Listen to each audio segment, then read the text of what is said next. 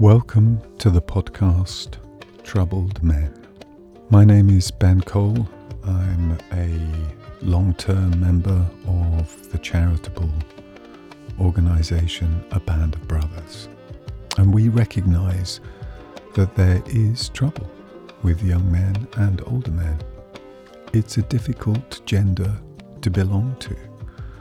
More men are put in prison, more men commit suicide, and these days, in this modern times, men are struggling, and this podcast is aimed to help young men and older men come together and form communities and understand what can be done to support each other and mentor each other into the men that we really want to be. So I'm just going to play you a little bit of a track from One Giant Leap called Troubled. Uh, I was fortunate enough to be the director of photography on this wonderful project.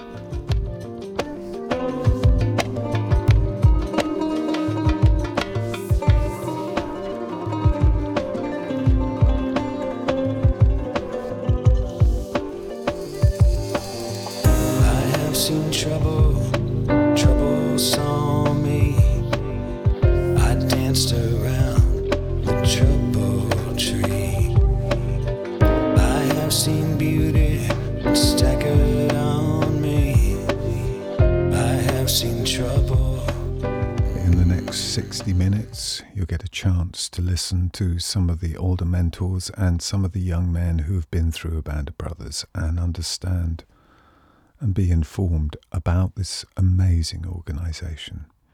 I was definitely lost. Complete lost boy. And um, some of my friends still are. I was an absolute self destructive, self loathing mess. Running around, not thinking about any of the consequences of my actions. And suffering. I honestly believed that I was built to suffer, and that might have been my purpose in life. I love you, my brother. You had a rough time like us all.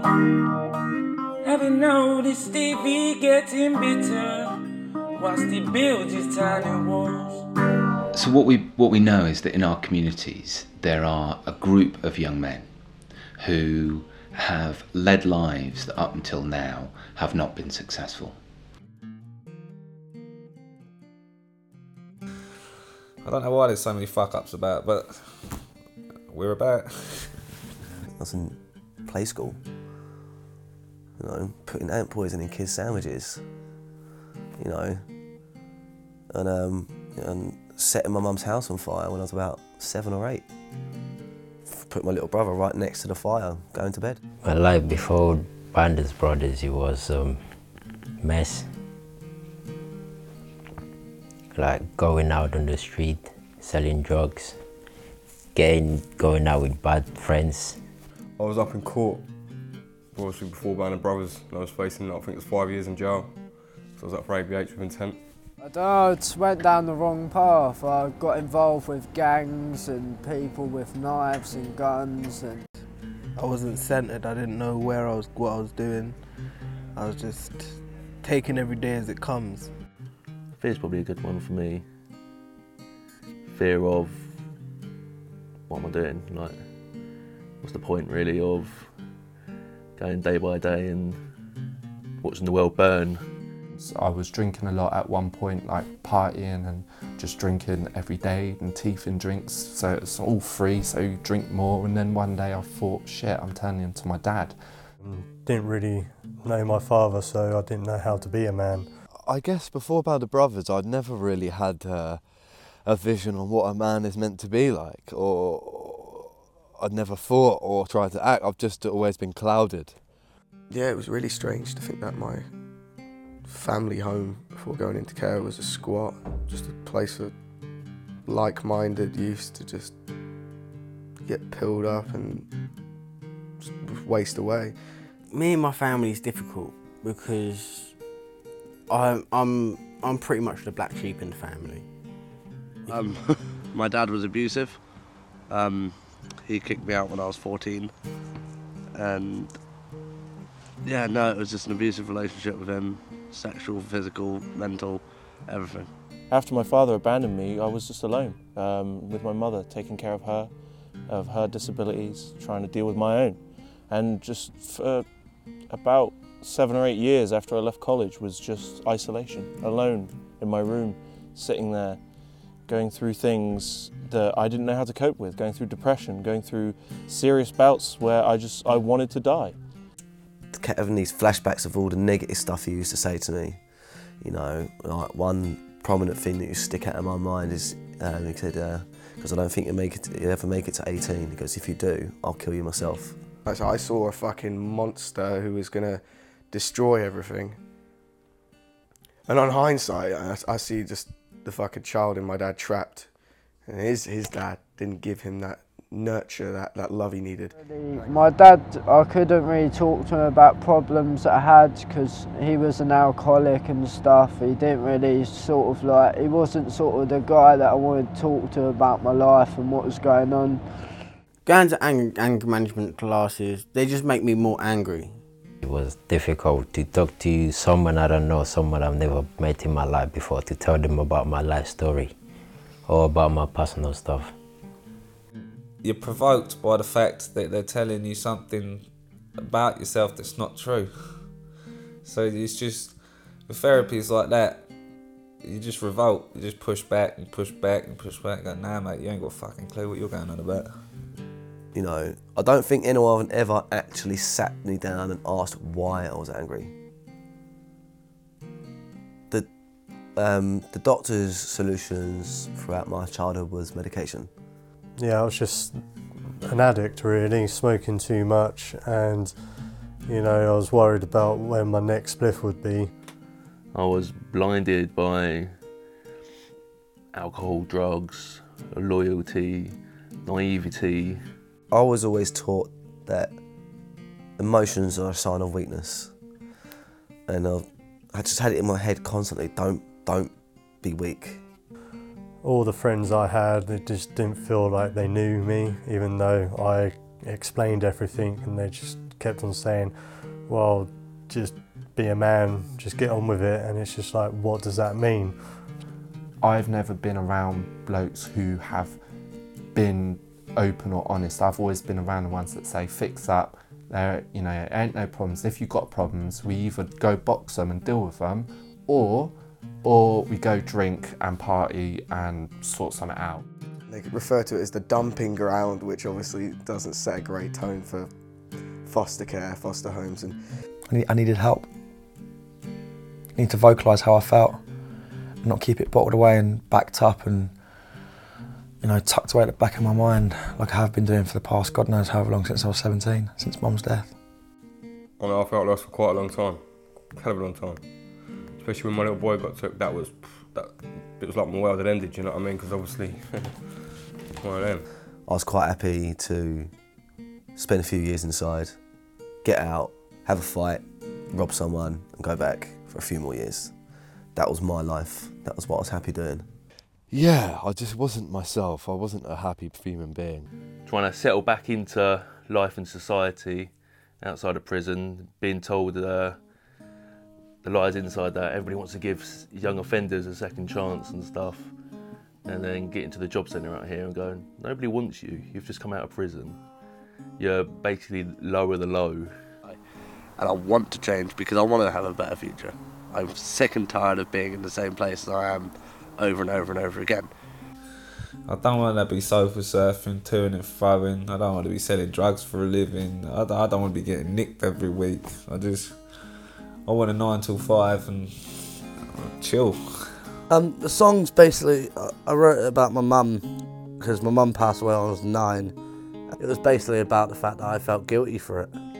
And I, I realised that I was actually angry at her for dying. You don't shine quite so bright. A diamond lost in the sands of time. We don't know why you've gone. So please come home before the dawn. There were quite a few times I wanted to take my own life. Um, I think the count is 28 times, 28 attempts. What we are doing and why we feel we need to exist is to address the gap in how can we enable these young men, regardless of what's happened so far in their lives, to turn it around and to feel like they are a contributing part of a society that welcomes and includes them.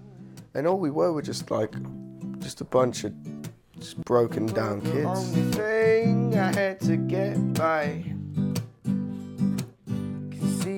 I love and tried to move away, but I was trapped by.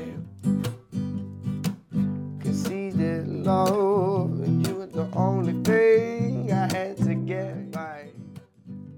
So, A Band of Brothers comes from the St Crispin's Day speech in Shakespeare's Henry V. And essentially, it's a call to arms. It's a rallying cry of no matter how hopeless the situation is, it is important that we bring the best that we can bring today. We few, we happy few, we band of brothers, for he today that sheds his blood with me shall be my brother. So, Band of Brothers started in Brighton in 2009, and it's the ultimate in a grassroots community led organisation.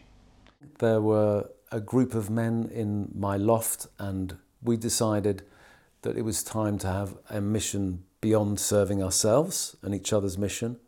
So we started looking out, and we had the idea to work with young men, local young men, lost, uh, involved in crime, homelessness, and work with them in such a way that they might have some kind of stability and connection with older men so that they might find a little bit of direction in their lives, find themselves really. And so we set off on a journey and we committed to making it happen. So I was one of the first men of First Ever Quest. I went to prison and contacted me after I got out, so I was like, yeah, okay, why not? And that's when he introduced me to a man from the Band of Brothers. And they said what their plans were and what they want to do, and I was just like, okay, well, let's see if you can help me. If not, then I'll take my life. We're offering them a call to adventure. And what we do with them is we acknowledge what we believe are society's failures in not having been able to fi- find a place for them in society thus far. And we call them to adventure by saying that we acknowledge that. And if you want your life to be different, only you are going to make that happen. So, are you in? I remember the first thing I said to them, What have you been through and what's your struggles? And they just gave me the list. And I was like, with open arms, uh, okay, let's do this thing. It's seeing these people who want to help you, but for once they'll open up to you. And there's the two way dance there that you never get in any other environment. I knew it was authentic, I knew it was the truth. And to be quite fair, you can see it in their eyes that they were telling the truth as well, and that it wasn't just a clipboard and what they learnt through college. It was just that sort of weird energy that was there of, no, we, we, we care and we want to try and help if we can. So I spilled my guts and told the truth, like now and said everything. And then yeah, Band of Brothers was there, and they said, yeah, if you want help in whatever, come and see us. So I was like, oh, fuck this, but I was like, fuck it, I'll give it a go. I'll check it out, see what it's about. I checked it out, and then yeah, it was it was it was good, positive stuff, and I was like, all right, cool, I'll stick with it. It was something that maybe I, I, I viewed, I didn't know much about it, but I viewed it as something that I'd probably been through, like a personal development course. Like, you, know, you get that through social services and stuff like that. I've been to drug meetings, counselling, and everything like that, but I always had in my head that it wasn't going to work. And I always was like, oh, this isn't going to work, so it's not going to work. And it didn't work. Because I was looking for something that could save me. Because I didn't, I didn't, I didn't want to be alone. But I pushed everyone away because otherwise I would be. So it was through other organisations and through my mentor that I found Band of Brothers. And I'd humour it, brush it off, try and talk about something else, you know, smoke a joint, have a good time. And, he, and he'd keep on bringing it up and poking me about it. I didn't know myself. Subconsciously, something inside of me knew that I needed this. I desperately needed this. I was supposed to go on the quest, and I didn't go. Uh, fobbed it off. A lot of people do that. Just shit themselves and get wasted instead. And um, that's pretty much what happened. And uh, I got a phone call like, "Oh right, you're not going to make it. That's okay. That's cool. Just have a just have a look at the website or something like that." And I had a look at the website and stole half the words and made this song. Well, let's go hunting, my brother, for a better way to see.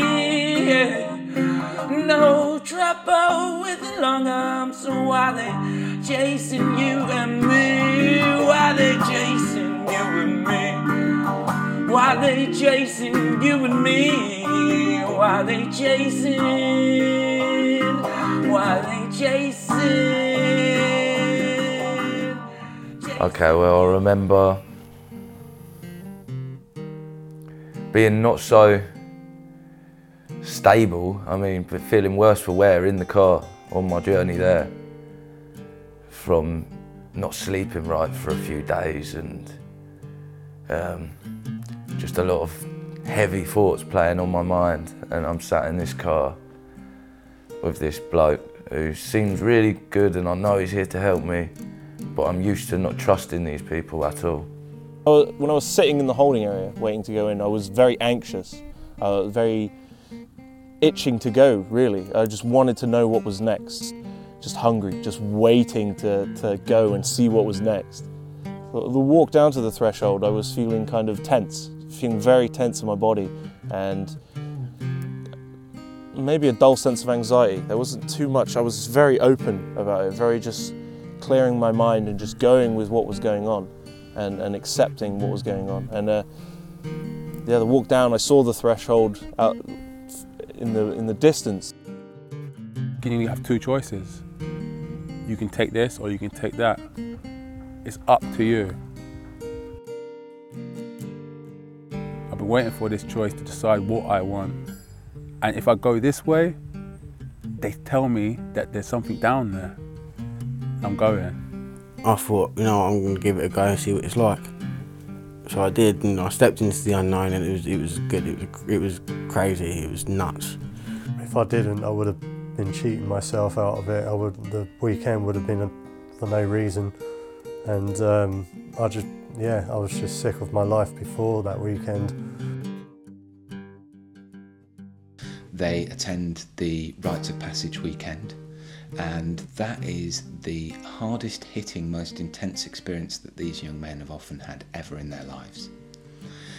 The 10 of them find themselves surrounded by 30 men who are there from their community as volunteers.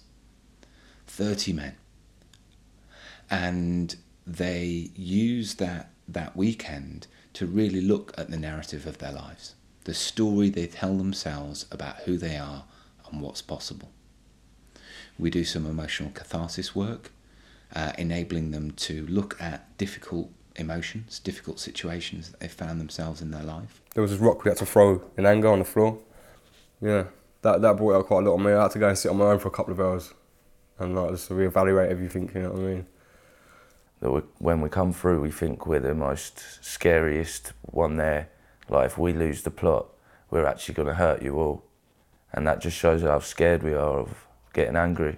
We deal with all of that trauma and anger, and that, that's what it means to be. That's true masculinity. It's within us. That rage, that power, that energy. You can't you can't put that in a box and tie and throw it away, and you can't put it deep. You can't hold things in because it's gonna it's gonna eat you from inside. Yeah, I was told all of my life to n- never be angry. I was, I was very angry uh, middle of my life as a teenager, and I caused a lot of dist- distress and disturbance and violence. So I was always told never to be angry and to techniques to make the anger go away and all of these things that, that they told me. And the way, again, with compassion and kind of love, they're held. You don't have to do anything here. There's no compulsion. Just hold this place.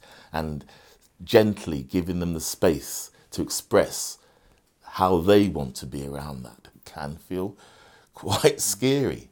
Yeah, man, I let rip with that. Screaming, picking it up.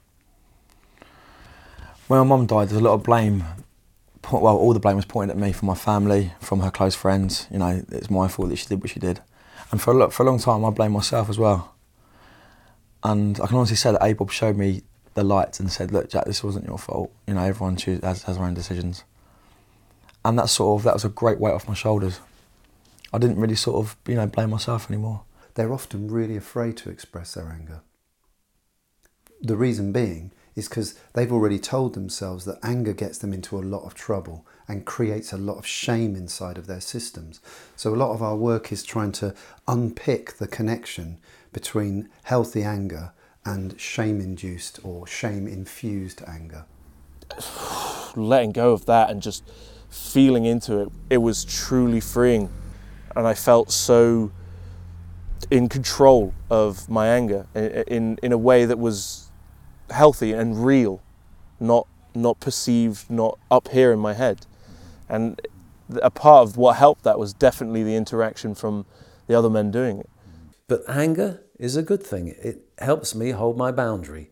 And it's good to get to know it because if I don't know it and, and, and let it increase and increase and increase, suddenly it's going to flood me and I'm going to do something stupid. So we really encourage young men to know their anger. so that I can understand prior to having this experience, I operated as a child. After I've had this experience, I operate as a man. Now, at the beginning of that journey, I'm learning how to operate as a man, but I'm doing that in, communi- in community with men who, who know a little bit about that. So I see what I'm about is being able to give back and support and enable someone else to may, maybe have an easier journey than I've, than I've had in my life. And we enable them through looking at their past to start visioning and thinking about a future that looks very, very different. A Band of Brothers and what we do is innovative in some terms, but we're pulling from the ancient and bringing into the present. In many ways, it's not innovative. We've contemporized something that has worked for tens of thousands of years. Because when you have older men and younger men together sharing their truth, the connections can be very powerful. And that means from an older man that he's not the shiny finished product. He's struggling in his relationship, he may be struggling at work, he may be, maybe struggling with some form of addiction. He's still a man, he's still facing what's difficult for him and sharing it. And this is an exquisite thing for a young man who are used to pe- older people telling them what to do and pretending to be all sorted themselves. But actually, the young men know for sure that that's bullshit. When they actually see the, they see a congruence between what they see in a man, which is they can see the mess, and they hear the man talking about the mess, then suddenly there's a trust bond made between the young men and the older men. So we have a saying in a band of brothers hurt people, hurt people. And what we've seen and what we know and have come to see as truth is that a young man who feels good about himself, who fundamentally is connected to a sense of worth, a sense of belonging, and a sense of purpose, he doesn't want to go out and get involved in crime. He's not going to rob your car or attempt to rob your house. He wants to go out and make something of his life. He wants to leave his mark on the world. He wants to contribute. Dare I say it, he even wants to give something back. So maybe the phrase should be healed people help people. hurt people who hurt, hurt people and war with themselves. Just give away your toys before they melt into bullets. It's about feeling absolute grief with your brothers and being out on the street, feeling lost, looking for a dad. Men of rock bottom, just tugging on the rope, your genuine care. The risk the men pose, the risk Testamentos, and we don't like being told. Yeah, we'll go blow for blow. Will I ever get old? Who cares? Bless my swine father's soul. Bless my frightened mum. And curse the day I put my fingers on the triggers of your gun. From this place of being held and feeling safe, they can then take the steps they need to look inside, do the work that they need to do to become the men that they wish to become.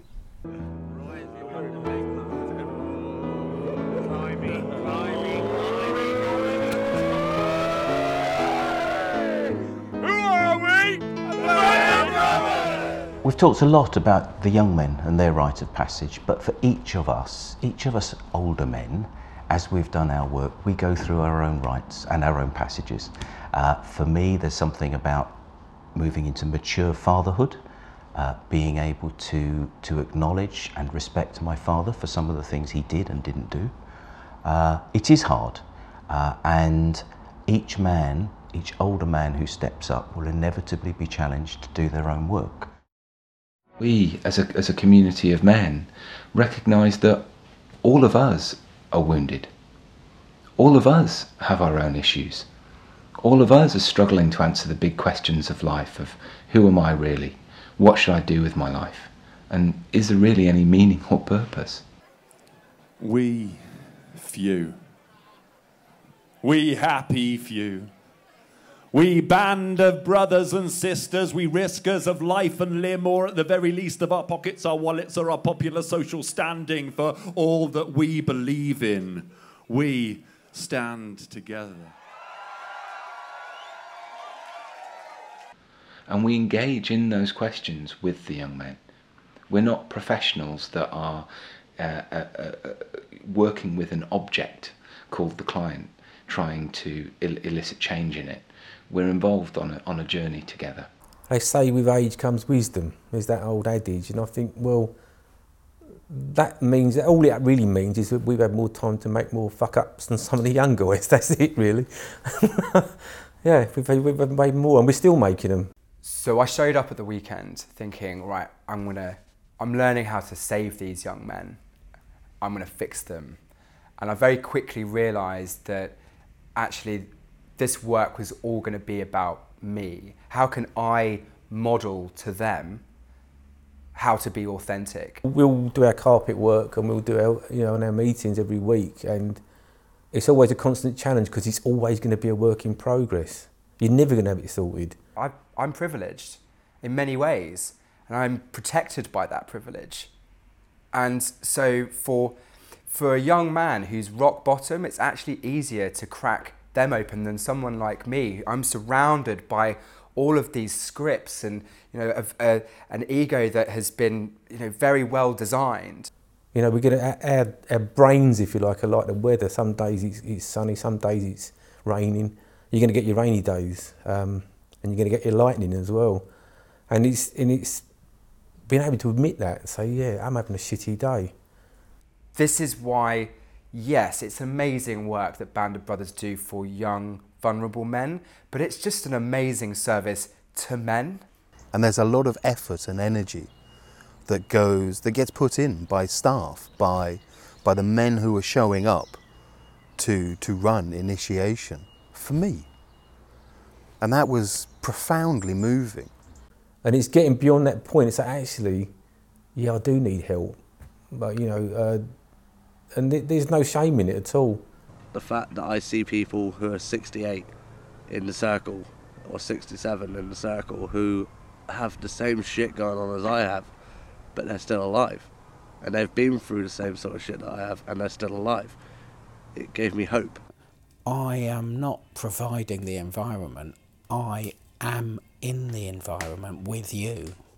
I'm authentic, genuinely here, being me showing my vulnerability. Someone felt brave enough, I call it bravery, they, they felt brave enough to bring a real honest thing to the table that I was like, in my head, I was thinking, do you know what, I got the same problem.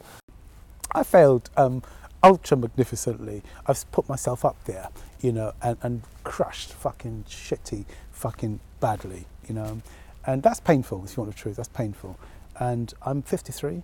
I don't have, uh, don't get me wrong, I'm not saying that I can't fail, but I don't have the luxury of being able to fuck up in the way that I fucked up before again. Seeing other guys show their vulnerability, it makes it easier to express yourself, to express myself. Yeah. And I often find myself speaking of where I was when I came to a band of brothers, which was I was experiencing thoughts of suicide. I'd been rehearsing my own suicide for, for a number of weeks prior to doing my own initiation. And it was through doing my initiation that I, I let those thoughts go, that I was able to, to, to claim something different for myself. Um, I wet my bed from seven. I came here at 11. I was still wetting my bed at 15. You know, it's only in an adult I knew that, well, that's trauma. Before the weekend, my assumption is is that everyone else is fine. Every other man has got it sussed, and and I'm damaged, and I carry around this feeling of damaged, with with a like an axe. I realised that I hadn't grown up. After the weekend, I realise that um, that everyone's carrying that axe. Uh, I remember, you know, I did my Beyond the Hero and my my my mentor, um, who, who you know, um, and I was I was I was going through all my stuff. Can I? Uh, I was I was I felt a real shame about sticking my hand up to my alcohol addiction, and my mentor was had been a, a street heroin addict. In the band of brothers, whatever you bring is welcome, and we are not going to judge you for the mistakes you've made. I certainly didn't consider myself suitable to be a mentor. I came because I needed to be mentored. I needed to be held by other men. I needed to do some grooving that I couldn't do alone. I do a lot of that on my own, a lot of internal work on my own, and in community, but not under the auspices of men. In that moment that uh, that someone steps onto the carpet, they've chosen to. You know, they've chosen of their own free will. I'm going to step into this place where I'm going to meet myself, uh, meet myself in a way that perhaps I haven't done for a while. So, what we know is that many of us carry messages and beliefs about ourselves that are limiting, shaming messages that we may have picked up from carers, teachers, people in our lives, older people when we were children, that kind of get lodged in and really limit our potential of who we can really be. And the various things that things that have been going on get another perspective. But my mother was the tyrannical one. My mother was the one who did all the beating and what have you. And um, and he had a phrase he used to say, "Mary, leave the boy alone," you know, which was, you know, I can give him some honor for. But actually, you know, I did a piece of work recently. I thought, no, man, you could have done more. You could have actually stand in the way and stopped her from beating the shit out of me. Sorrow that's not been addressed can can come out and be felt and held. Uh, letting our heart open is okay. You know, showing our vulnerability. I was in a circle recently, and someone I really respect uh, had a, a meltdown and was sobbing. But Beautiful, be absolutely beautiful. You know, have I now got permission to do that more often than I do if I need to? Yes, and I will. It, it's just a way of being given permission to drop the mask. And I, I trust that bloke. I know that he's got my back because he's been through the same process. He's been through a quest or beyond the hero. It's a common, we share a commonality, um, a camaraderie. I, I didn't think I'd find that in this, this lifetime, to be honest. So for me, it's a kind of real, that, that's what I get from a band of brothers. Anger that uh, that I haven't allowed myself to uh, to express for fear of its power. you know, that it might be something bigger than me, you know, something bigger than I could cope with. Uh, and it probably is bigger than I can cope with, but it's not bigger than the circle can cope with. And so I'm able to, to bring it to the surface there. So, what we've learnt on this journey is that it's really important for men to be acknowledged, to be seen, to feel validated for all that they bring and all that they are. I believe that there's been centuries of conditioning that have limited men really showing up in their full potential, really showing up in their true selves, if you like. You know, conditioning that men have to have stiff upper lips, that you shouldn't show emotion, that vulnerability is a sign of weakness. And what we're seeing now is a new narrative that's starting to emerge. People are starting to understand that that's bullshit. And we're actually, I'm proud that we're part of this new narrative of showing that men can be just as strong, just as powerful, just as impactful in the world when they bring all of that side to them as well. Just feeling overwhelmed with how supported and loved and nurtured I felt. You know, I just felt there was this incredibly supportive, pretty much banter free male space. Uh, we did a few processes, and I realized that actually, although I was quite confident around men, I'd, I'd never felt safe with men. And I'd always been in competition with every man around protecting my woman from, you know, even my mates, because, you know I'm saying, protecting myself, protecting my family. And I realized one, I, I, I mistrusted men, and two, I actually was quite scared of being truly open with men. My quest was a very profound experience. Um, I can honestly say it was uh, one of the most profound experiences of my life that weekend. Um, I felt that I, I, felt safe enough to um, go very deep and to share things that I'd never shared with anyone before. Um, and that felt incredibly liberating for me. Yeah. That's it, That's it. So I did that weekend and I went, ah, oh, actually, yeah, this is what I've always needed. Is strong and powerful men who can hold me in my vulnerability, who can hold me in my rage. So I went absolutely ballistic. Well, I was so angry as a 36 year old man about how I'd been treated as a child. I realised in all my life, I never knew what it's like to be centred until the band of brothers I went on that weekend.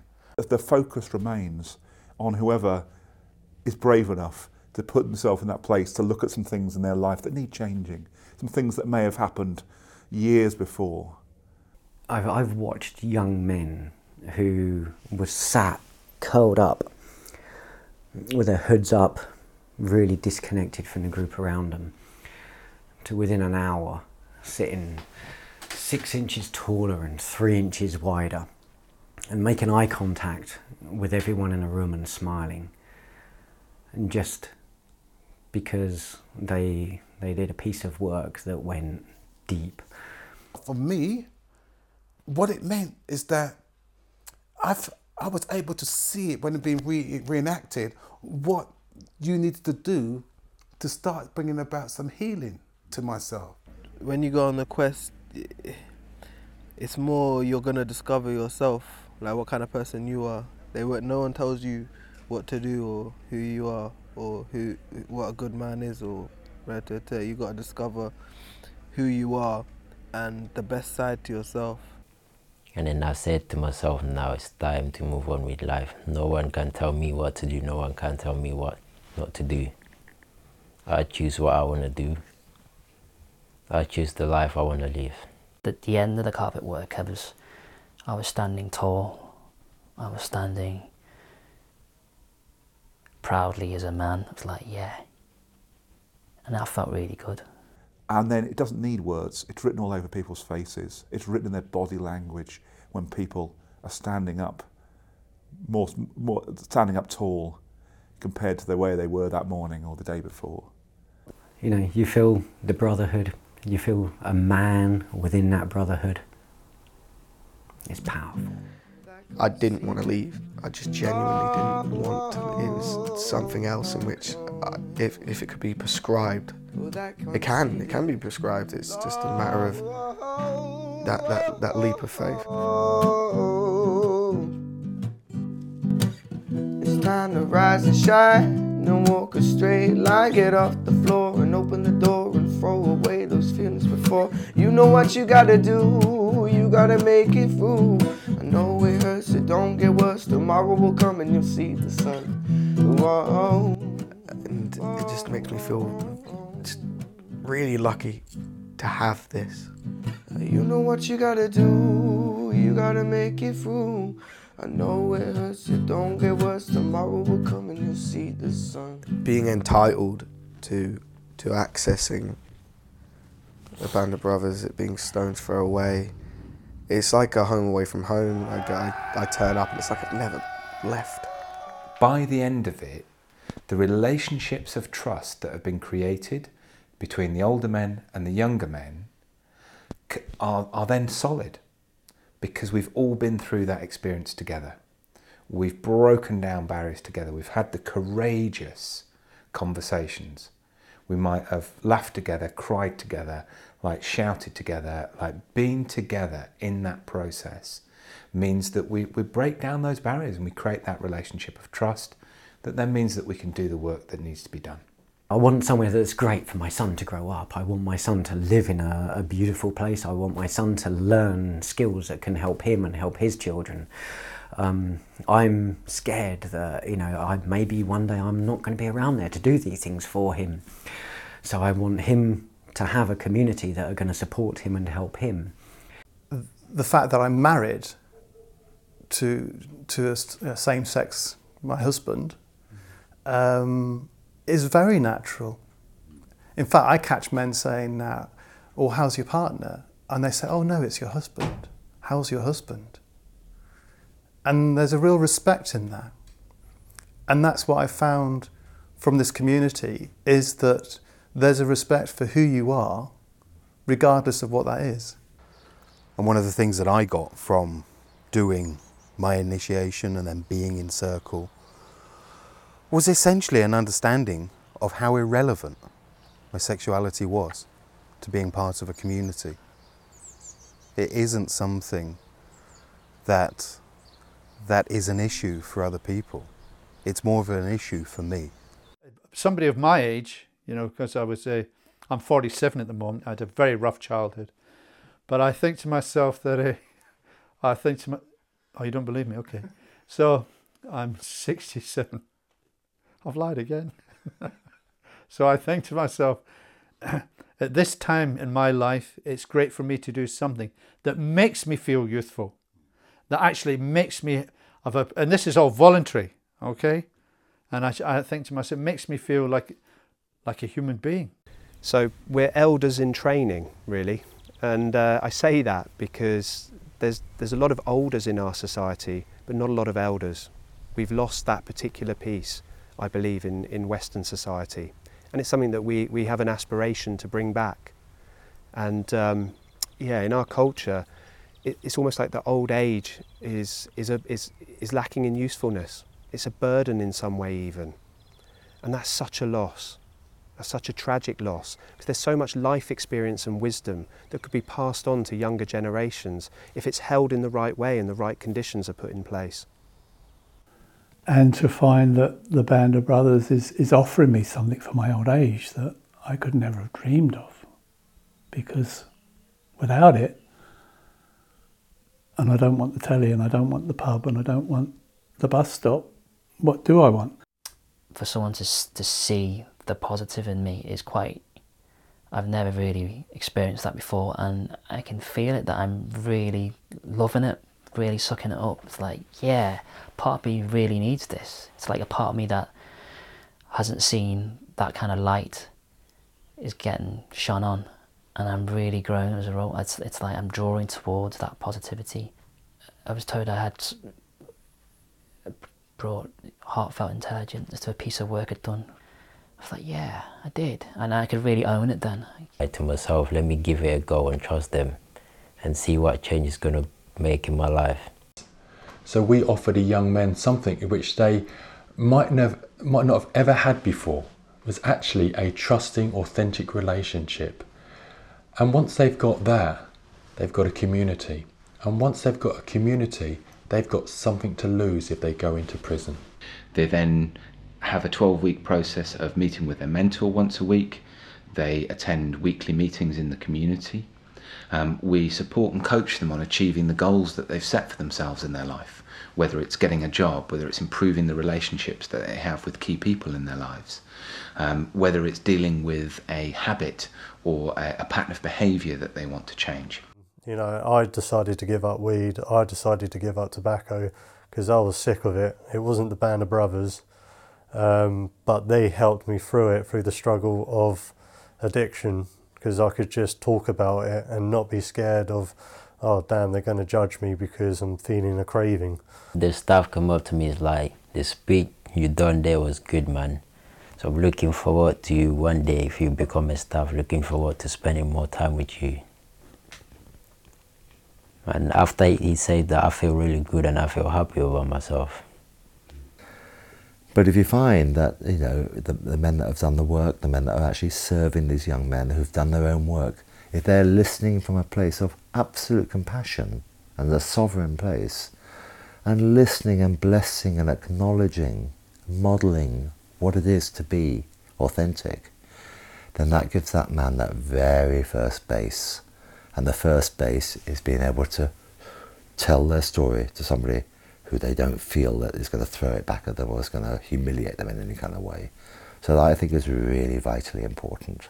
And that is why we have to do our own work before we can even put ourselves in the position of being able to be a mentor. If a young man, I guess, challenges me on do I understand him?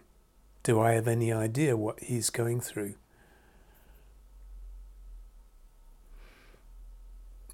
Probably my honest answer is no, I don't. Actually, I find it hard to imagine some of the hardness or the difficulties that you've gone through in your life. But I'm willing to hear about them. But after Band of Brothers now, I, I still feel shy, but not a lot, and I don't feel scared anymore talking to people, telling them what I want and what I want to do. There's people in the Band of Brothers that c- you can reach out to and you can, yeah, they'll help you out and they'll be there for you. I remember coming out and just feeling like, you know, reborn again, rejuvenated, reinvigorated. I was like, oh my god, this is all I needed. Just a, just a, just a, a male in my life, just to speak and just to sort of, just to sit down with and just you know have a, have a conversation. How are you? Yeah, I'm good. How are you? How are you really? Think that it was very valuable for young men um, on these training weekends to see me being very vulnerable. And the fact that I was still a police officer for, for many trainings. Um, yeah, I only left 18 months ago. Yeah, it was amazing to know that someone's actually on my side and to know that I can talk to someone without judging me. And obviously, I've had like a mentor, uh, Nick, and he's done a fantastic job. See, seen me do carpet work just like the carpet works he's he's done, you know. So it was um, I've bared my soul just as he's bared his soul, you know. And so you you you know when you show your vulnerability, you show you cry, you laugh, you you know you get angry, you get sad. Um, I think that creates a bond between people, um, and and I think that's where the trust is built up. Yeah. And at the end of the 12 weeks, we have a graduation ceremony for them, a homecoming celebration, where we invite the community to welcome them back as new men. Delighted to accept the invitation um, to go to a Band of Brothers homecoming, I think one of the first uh, in Crawley. Um, and it was a very moving uh, evening and, and really reinforced uh, for me um, the, uh, the, the real sort of worth that a Band of Brothers has uh, for young people in Crawley and many other parts of the country as well. And that's why I wanted to raise uh, the profile of band of brothers in Parliament uh, when I was uh, speaking. Mr. Speaker, last week I was privileged to attend a Crawley Band of Brothers ceremony where men mentor former young offenders to help them turn their life around. Uh, can my right honourable friend uh, say uh, what further steps uh, his department can take to encourage such voluntary groups uh, to help the rehabilitation of offenders? Well, I share my honourable friend's enthusiasm for what voluntary groups like a Band of Brothers can do alongside the work of our public sector probation professionals to reduce reoffending further, which is what our reforms are all about. Eight police officers in hospital after major disturbances at Tottenham in North London. This is real. Real kids are walking around and they're killing each other. And yes, I do believe that they're literally burning the village down because what else is there to do? the black people on this land and the white people on this land, let's call it those two colours predominantly, but all colours on this land, getting in touch with our indigenosity and doing rites of passage, all those things will come to the surface because that's the truth of nature. You have worked tirelessly to try and fix the problem, and yet, as we've seen, it's got worse. What do you think is the way forward? I think you're quite right. It has got worse, and I think for all the, the energy that's gone in over the years, nothing would seem to have changed. I've, I've done time. I've done time for armed robbery. I put my hands up to that at the age of 18. You know, I'm now in my late 50s. And the fact of the matter is, despite what I've done in my early age, hmm. I've managed to turn my life around Right. by supporting others not to go down that line. Yeah, but the bottom line is you've got a, a, a lot of young people, young men predominantly, in this country right now who think it's perfectly okay to wander around armed with knives and are using them. In the last eight months, we've got six young men to give up their Rambo style knives. And you know what? They're unlikely to pick up those knives again. Unlike when the police stops and search you and they find a knife, um, they, they will take it away and take it away from you. But the next day you're out, you're going to get that same knife, you'll get another knife because the fear factor is still there. Brothers, come and join with us and let's have a conversation that's different to the narrative that you're hearing out there. Because, in my opinion, men are good. I've not met one young man yet that I've thought, God, that guy's evil. And I've worked with some of the, on paper, some of the most dangerous, violent, screwed up young men in our communities. At the core of every single one of them, without a question, is a very wounded, hurt young person who just needed to be heard. You know, you see half a dozen young guys walking along the street, you go, oh, wait a minute. You know, I'm talking personally. You know, I say, wait a minute, nice and easy. You know, and that's just the way it is. But with uh, in the band of brothers, all this, all that bullshit disappears, and it becomes humanity between a young man and an old, an old, an older man. Less of the old. When I first started, I asked myself, I didn't understand why, to be honest with you. But the more I've been involved with Band of Brothers, I understand because they're good men, good men that care about their community and care about the people in it, whatever colour, whatever race, whatever religion you are. And it was really, that's really been one of the most grateful things is to find men that care. You matter to me, and what you're going through in your story that's repeated all the time, it matters to me. And I want to do something, whatever I can, not to rescue you, but to help you be part of the change. we do it differently. People come out and they'll be like, tourists and stuff, they'll be like, you're probably like the nicest door staff we've come across. Like, you're actually willing to have a genuine conversation with us. And not, not, I don't, you know, people saying, you know, I don't, I don't feel completely judged by you. One of the things I think that perhaps is has given me personally the most pleasure is to seeing young men who earlier on we worked with coming back in their adulthood to mentor the young men of the next generation. And if we're not if we're about anything, we have to be about sustaining this through the generations.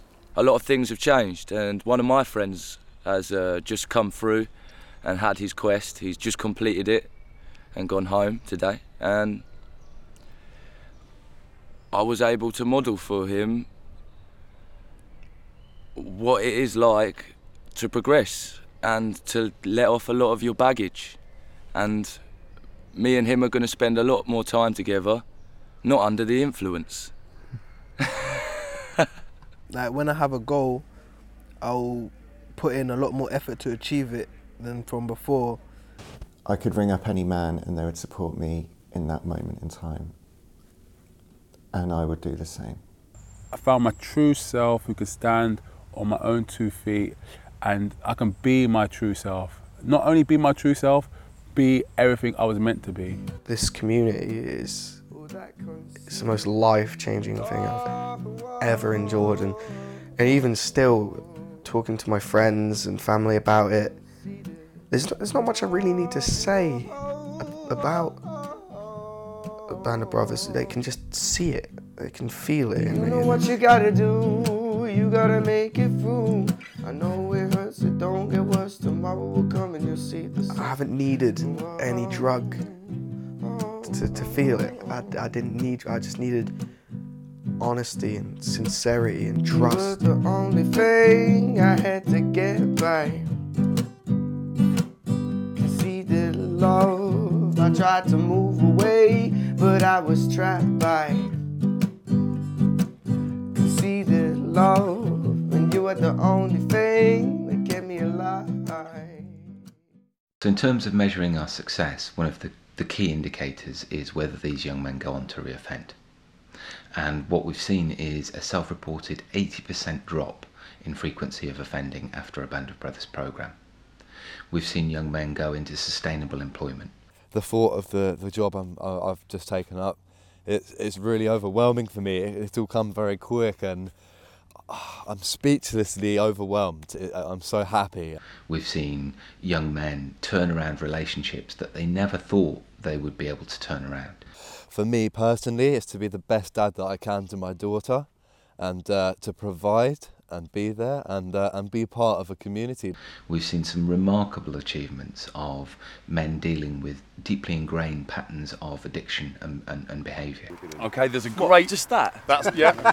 that's Well, it goes higher than that? Yeah, Yeah. that's. Oh, that's I just nothing, man. th- No, that's it's it's not that much higher than that. Yeah, man, I just froze on this little ledge. I remember like clinging like a little spider monkey, like holding on like this. And Luke, Luke was just coming over, going boom, boom, boom, putting his arm down. Me looking at him like sort of reaching out for it, and he was going and pulling me up. I remember hugging him and being like, "Thank you, mate, saved my life there." I've spent a lot of time over the years working with the community and voluntary sector. And a myth, I think, that's around is that men don't volunteer for things. Men don't step up uh, outside of football or boxing or, or the kind of the physical activities. Well, I think from what I've seen so far, a Band of Brothers is an example of something that really does slay that myth. We have had hundreds of men step up and give their time. It runs into tens, many tens of thousands of hours. Uh, we've got a waiting list of over 100 men who want to come and do the training and get involved. There is something in this, there's something important in this, and in creating men, uh, active, intelligent, engaged men in communities, the, the, the natural resource that we're creating, or that those communities create, can be pointed at any number of things, not just young men coming through.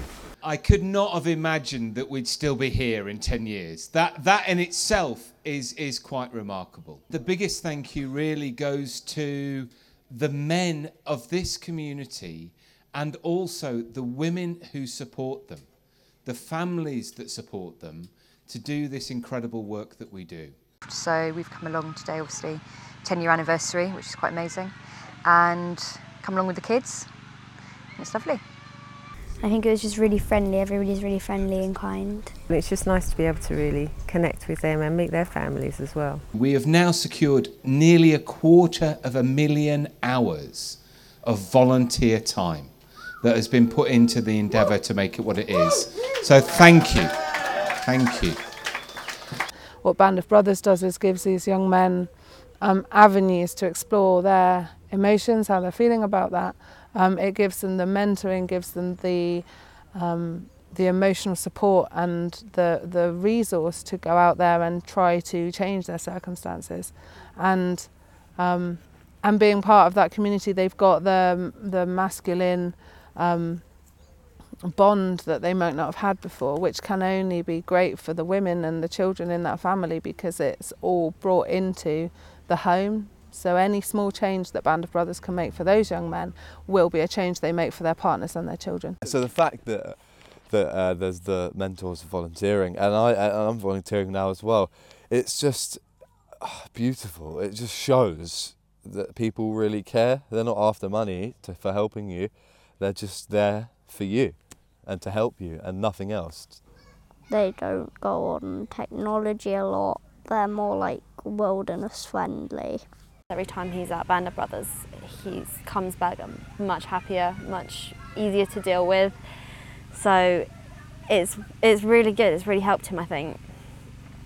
So I'm moved by the openness of my partner to really meet in his heart, to have deep conversations, to really connect with with what his needs are or what's happening within the relationship, having challenging conversations which are heartfelt and connected emotionally. And I think that a lot of that is to do with the Band of Brothers.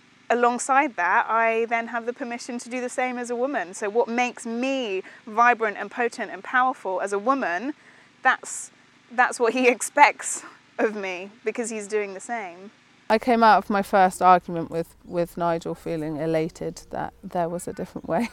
I went back to work. I was like, oh my God, ladies, we had a row. It was amazing. My, my second thank you really goes to all of those courageous young men who were willing to take that step into the unknown, coming off like, like coming off like it, like a prison sentence or probation uh, like requirement or whatever it was, and were willing to take the risk, to take the risk when they met one of us to hear the call and step into the unknown. I bless you for your courage in sharing your stories and your journey, some of your pain, some of the difficulty, some of the challenge that you've experienced to people from probation, from the government, people that really need to hear about the possibility of what we do really impacting more and more men and young men. And you've been a beacon for young men. You've, you've been exemplars for other young men to say, what this is what I could achieve.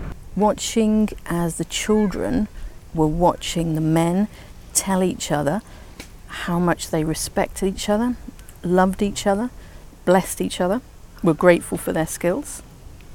So I think knowing that there's so few spaces where children can watch men be open about their feelings um, in a very safe space. Um, that was really special. I let my guard down, then you pulled her up.